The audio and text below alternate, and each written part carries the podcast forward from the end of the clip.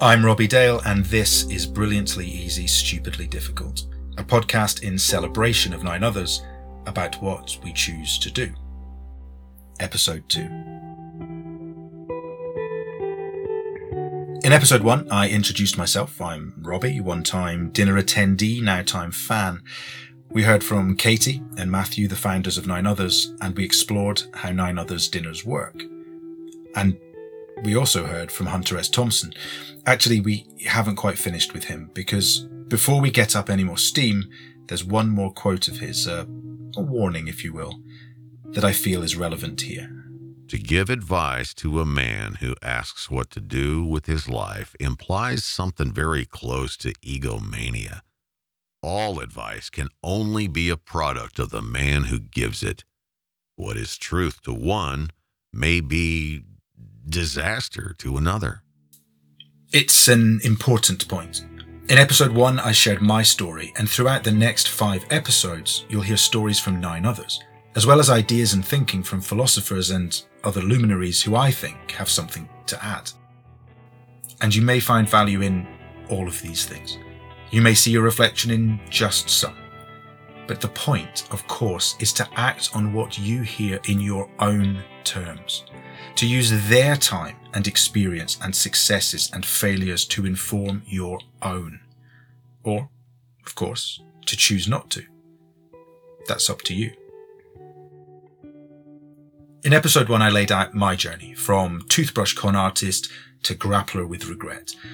And as I talked to the nine guests I interviewed for this series, I did so in the context of what I believe to be a universal challenge one I think is rooted in many of the more specific questions we struggle with each day at home and at work. The question of what we should choose to do. Today, tomorrow, with our time, with our lives. At some point in my grapple to avoid a life of regrets, I came across an Australian nurse, Bronnie Ware, and her blog post and later book, Regrets of the Dying. In episode one, I mentioned that I was scared of ending up as a cliche, of falling for the same regrets that seem so stupidly difficult to avoid because we hear about them so often. Regrets of the Dying lists five of those. I wish I had the courage to live a life true to myself, not what others expected of me. I wish I hadn't worked so hard. I wish I'd stayed in touch with my friends. I wish I had the courage to express my feelings. And I wish I'd let myself be happier. In talking to the guests I've interviewed for this series, I had these in mind. I wanted to reflect on them further as a lens through which we might all think about how we manage our time and what we choose to do. Some of them may resonate with you more than others, but there's a crucial aspect to each of these regrets. They hang on the word wish. Wishes, I think, aren't things that should concern us. They exist in fairy tales along with talking candelabras and singing crabs and chirpy woodland fauna. They are not for this realm of existence. This life doesn't deal in the currency of wishes, but rather the legal tender of tangible actions. And as such, while that means we can't just close our eyes really tight and hope and dream our way to success, it does mean that each and every one of us already has a genie at our disposal. She's called hard graft. Sitting, waiting, hoping to be picked gets us nowhere, but more comfortable on the sofa. But by putting one foot in front of the other, day after day after day, you can go further than you ever imagined. That's everyone's choice.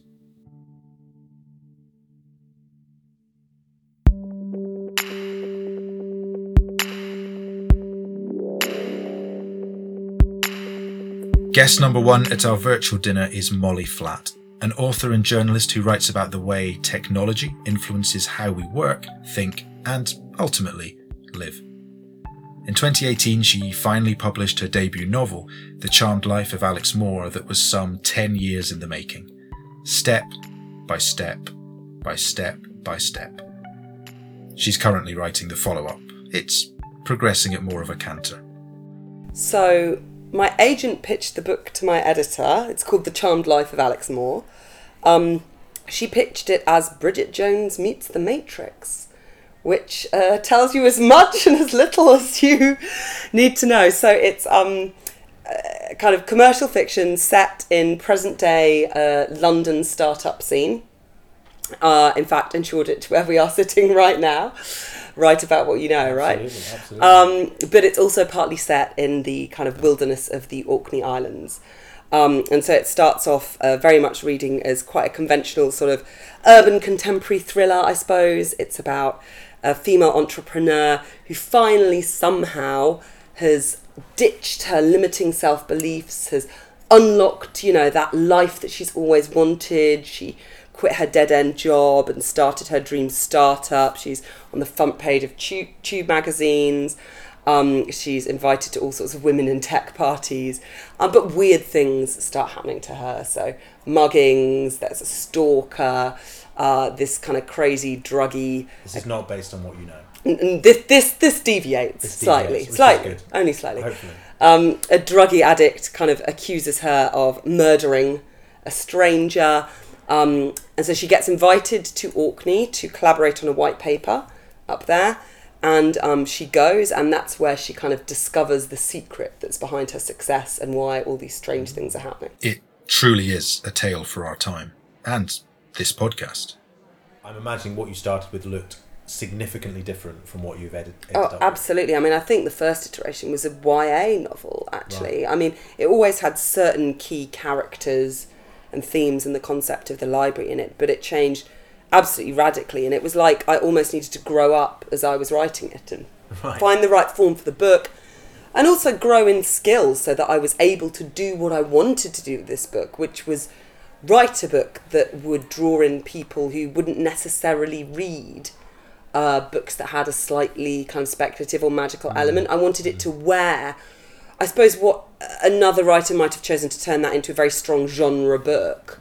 I wanted to wear those elements very lightly for, for people to almost be tricked into enjoying the present day, realist, contemporary plot so much and find it so compelling and relatable Yeah. that they were tricked into suddenly letting this layer peel back from the world and but to always go back to this thing. So it felt real. I didn't want to go to another realm. I didn't want to transport to another universe. And so it took yeah it took me a long time to figure out how to do that. Sure. um, and yeah, I just needed to grow in confidence and figure out what I was trying to say. I think that's the key thing in a book. You have to know so strongly what you're trying to say, and then you kind of find a way to say it.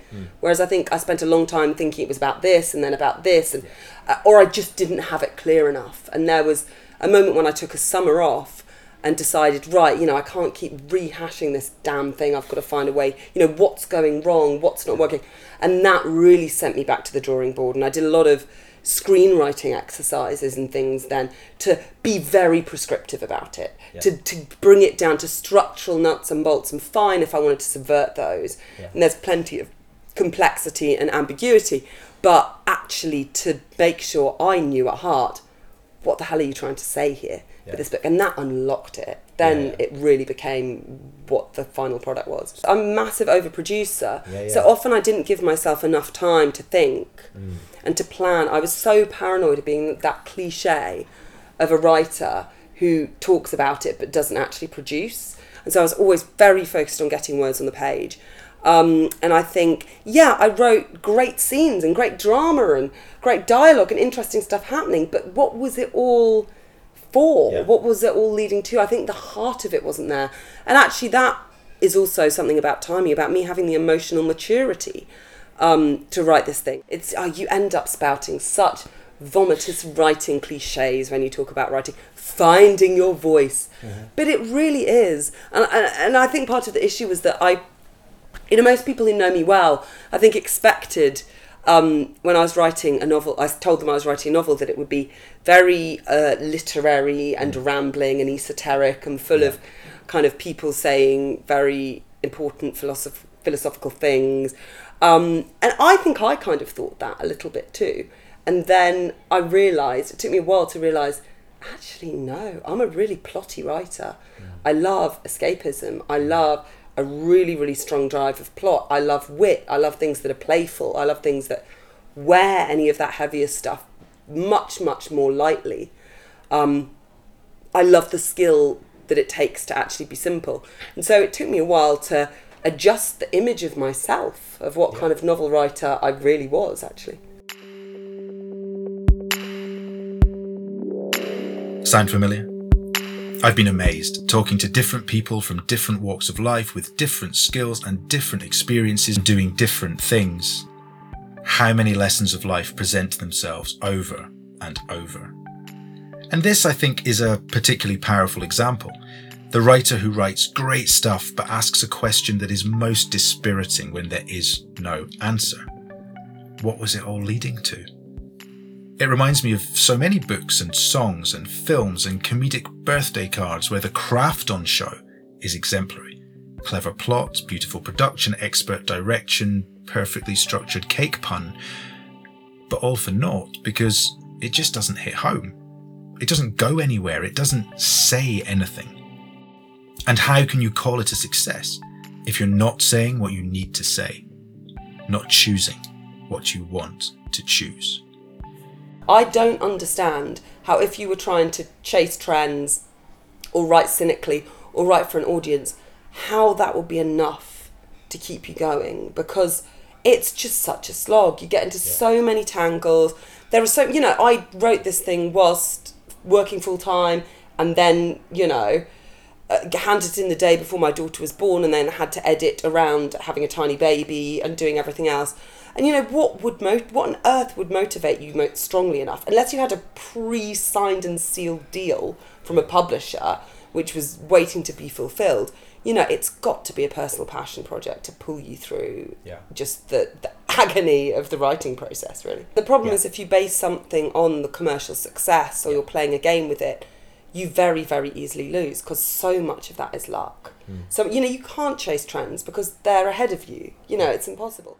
You know, it's it sounds very disingenuous to see say this, but honestly, I think my most satisfying and genuinely happy moment was not getting the call from my agent with the offer of the book deal or signing the contract or even seeing the hardbacks, you know, opening the box of hardbacks Yeah, or yeah. seeing them on the shelf at Waterstones or whatever. It was the moment I finished a draft that was pretty much as good as I could make it. Never perfect, because, you know, that's a trap I probably also why it took So, seven years to write. Um, that's a trap we all fall into. But you know, a draft where I was like, at my current ability of skill, I think that is, you know, as good a justice as I can do to this idea. And it's finished and it's a thing. And that was because that's what I set out to do. It was wonderful to get published. And, you know, and of course I wanted to get published and have broader readers, but that's not actually why I did it. I did it because I decided that from the moment I started writing that novel, I would always write novels and I would start one and I would finish it and it would only be one at a time. And that was, you know, that was a real watermark in my life. I'd done that thing.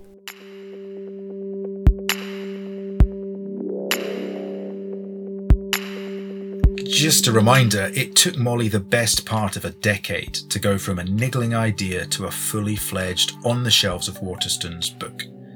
And a lot happens in that process a lot of doing, a lot of undoing, and a lot of fiddling around the outside, especially towards the end.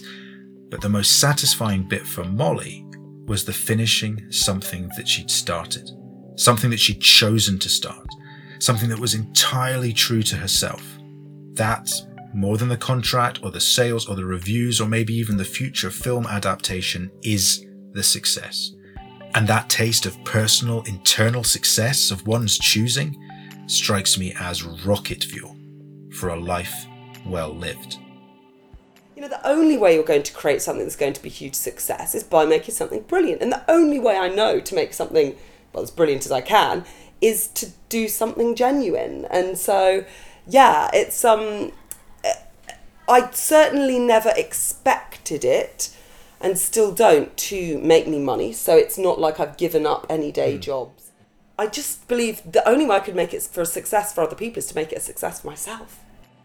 Whereas Molly took 10 years to grind out her first novel, it's taken me a sprightly two of interrupted trudging and late night inspiration to get this podcast in your ears. Was it worth it? Well, you'll have your own views on that. But it was something I chose to do.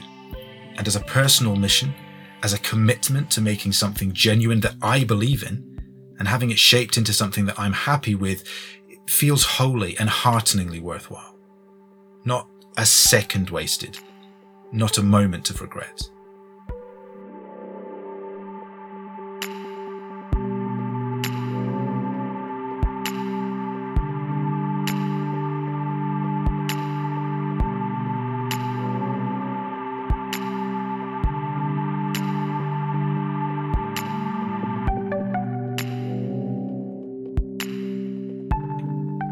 It's time for the next course.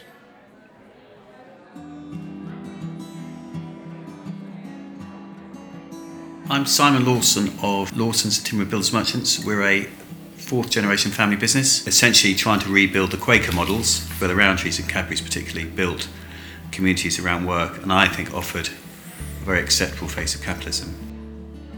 Guest number two at our virtual dinner. I think the whole structure of capitalism, particularly since the 80s, has been driven by short term, quick buck. And I think that has a whole lot of uh, negative connotations through ecology to extremes of wealth to a range of things, which I think we're seeing the consequences of Yeah. today.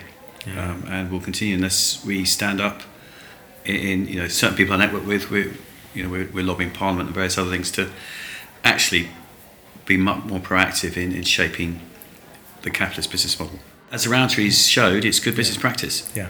But the benefit is it also brings people together, Yeah. and that's what's desperately needed. I've got no problem making a profit. Sure. For me, it's about what you do with it. Simon is not a Quaker himself, though these titans of British business are somewhere in his bloodline.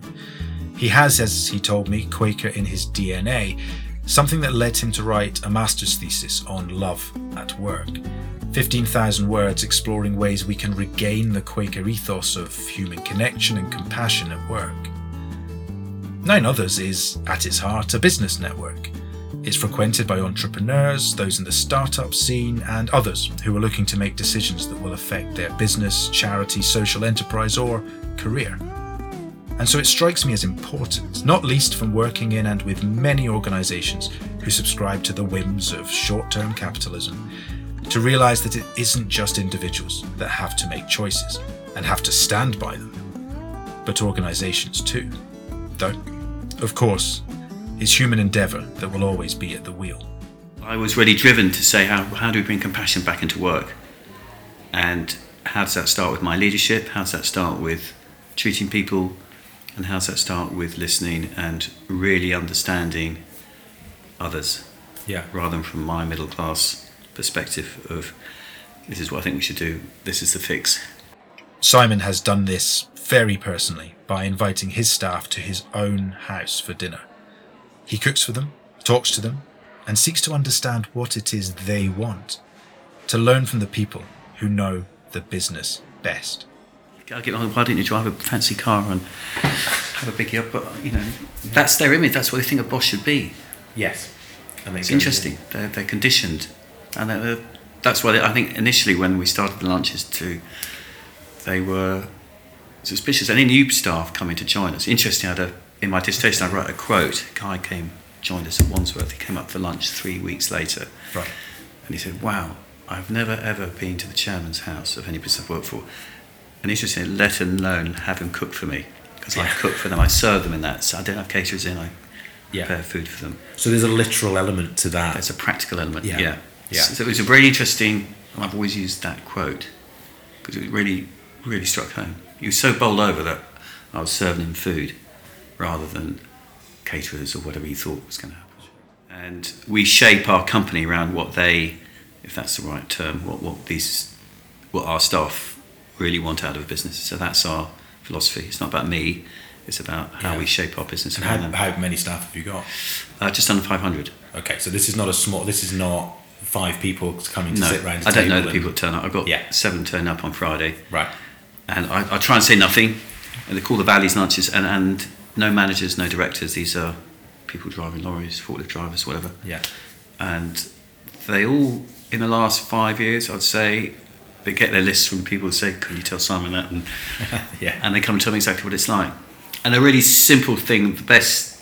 I mean, this is really a small part of the story, but it's so crucial. So the last one I had, well, not sorry, two two times ago, about three months ago. Yeah. They said, um, so when we get prizes given at head office or gifts, we auction it out to all the staff on a, Okay, on a yeah. raffle, Yeah, yeah. we thought as directors great. So we get about 30, 40 people wanting them. So one of the guys said, it wasn't, it was about nine months ago, sorry, he said, um, why don't you do boxing tickets? Because we love boxing. I completely missed that. Yeah. So I said, fine, what, what do you want? So they, one of these fights came up. So I said, right, I'll get four tickets, holiday, uh, hotel for the night, travel all paid in. So we put that on the, on the network. We had 300 people apply. And we completely missed it. Yeah. That that was the. That's what they really, they, they don't want, I don't know, whatever. comedy club tickets or something. Yeah. Something at the Albert Hall or whatever. Yeah. Yeah. Yeah. Yeah. and we completely missed it. And uh, it's been a real, so having that connection with staff. One of the most amazing things about these lunches, Yeah. you you know, th- these are guys on uh, not minimum wage, but you know, the, the lower end Yeah. of the scale. All the suggestions that come out of this, and I've been doing it for seven, eight years now, four or five times a year, uh, three to five times a year. I was just thinking, fantastic. There's not one Everything, thing yeah. they've said, hand on heart, that I can say, no, that's a bit, That's a bit weird. Or, yeah. Yeah. Yeah. Yeah. So it, it, it's a moving, you know, when you get Did that you spiritual that? No, I didn't. I expected, so oh, we want more money. I That's never come up because we pay well. Yeah. Um, we have a profit share scheme. Yeah, well, we've done a staff survey. Right. It's anonymous, so 72% of our staff filled it in. So we had three, 380, Yeah. 400 people, whatever. And the two most interesting things for me came out of it. It generally was, it was excellent. People couldn't believe some of the stats, but two were really interesting. So, are you proud to work for the company that you employs you? 90% of us, 90% sorry, of them, all the, all the people were, Well, were you were proud. also proud, presumably. And do you trust the company that you work for? Again, 85%. wow. Now, John Lewis stats are around 70% on those indices. Okay, So yeah. we, we were massively skewed, which I thought was, was interesting. They highlighted some areas we've got to improve on, which is great. They're not, which we're actually doing at the moment. So it's great. I enjoy those things that come out because not, we're not perfect. So we're always improving. So sickness pay policy, communication, and health and safety, which we're clear on two sites because going through big redevelopments there. So we really we understood that, but two years that gets sorted. So we'll do another one in two years. It's great what Simon's doing. And that's proven by the results he's seeing in his organisation. But it's also proven by the feeling of hopelessness and dread you get thinking back to all the situations where people don't talk to each other to learn and improve. The places you've worked where everyone's voice isn't always heard. The inconceivable actions of politicians long since departed from everyday life. The fumbled relationships that neither flourish nor end due to embarrassed inaction. The paralysis in our own lives when we stop examining what we're doing. I always believe there should be no level or GCSE in compassion. Right. And how do we have empathy as humans? Yeah. I think that there's a whole range of things where that would be important. How we respond to refugees, to prison service, to homelessness. How do we connect with that thing that we just find too difficult? So we walk past a homeless man on the street. I do it. So for me, just on a business level, so for me making an extra pound, or do we help someone and spend a pound, it- is a no-brainer. Yeah. But the but the interesting the business case for it, which, which when I do my talks, I start with the business case is we are an immensely profitable business. Yeah. George Cadbury and Jo- Josie Rowntree weren't poor. They gave everything away. Sure. But they weren't They poor. made it first. I in in in the case for it, I've got to say this is this will make you money, and the challenge is to make it happen. Obviously, I can, we can sit here and talk about it. It'd be more interesting if someone one of my staff was here and say, "Actually, Simon talks a load of bollocks." Nothing happens like that. Well, the first step. But yeah. No. The, the first step. the, the evidence is from our surveys is we are doing something, Yeah. and I'm, and I'm the first to admit we haven't got it completely right. Point actually. Yeah. But, Yeah. but I am determined on my journey to do the best I can. Sometimes in business, as in life, we avoid asking questions and talking to others because we're scared we'll get the answer we don't want to hear. One that is ultimately negative, and one that demands additional effort. So instead, we ignore those questions so as to never come face to face with the answers at all. To wait until everything crumbles to dust. Because then, at least, there's no hard questions left to answer. Which is quite mad, and a devastating way to spend what precious time we have. If you want things to be better, if you want to improve, then the very worst you can expect from asking for feedback or input is an actionable to do list of things you can work on to reach your end goal. A literal guide to how to better use your time, which really doesn't sound too bad at all to me, if those are the choices. After all, a practical list is a brilliantly easy thing to follow. And it's exactly what Simon has done to great effect, building a community of colleagues inspired by the Quaker tradition, who are all building a better business and a better life together.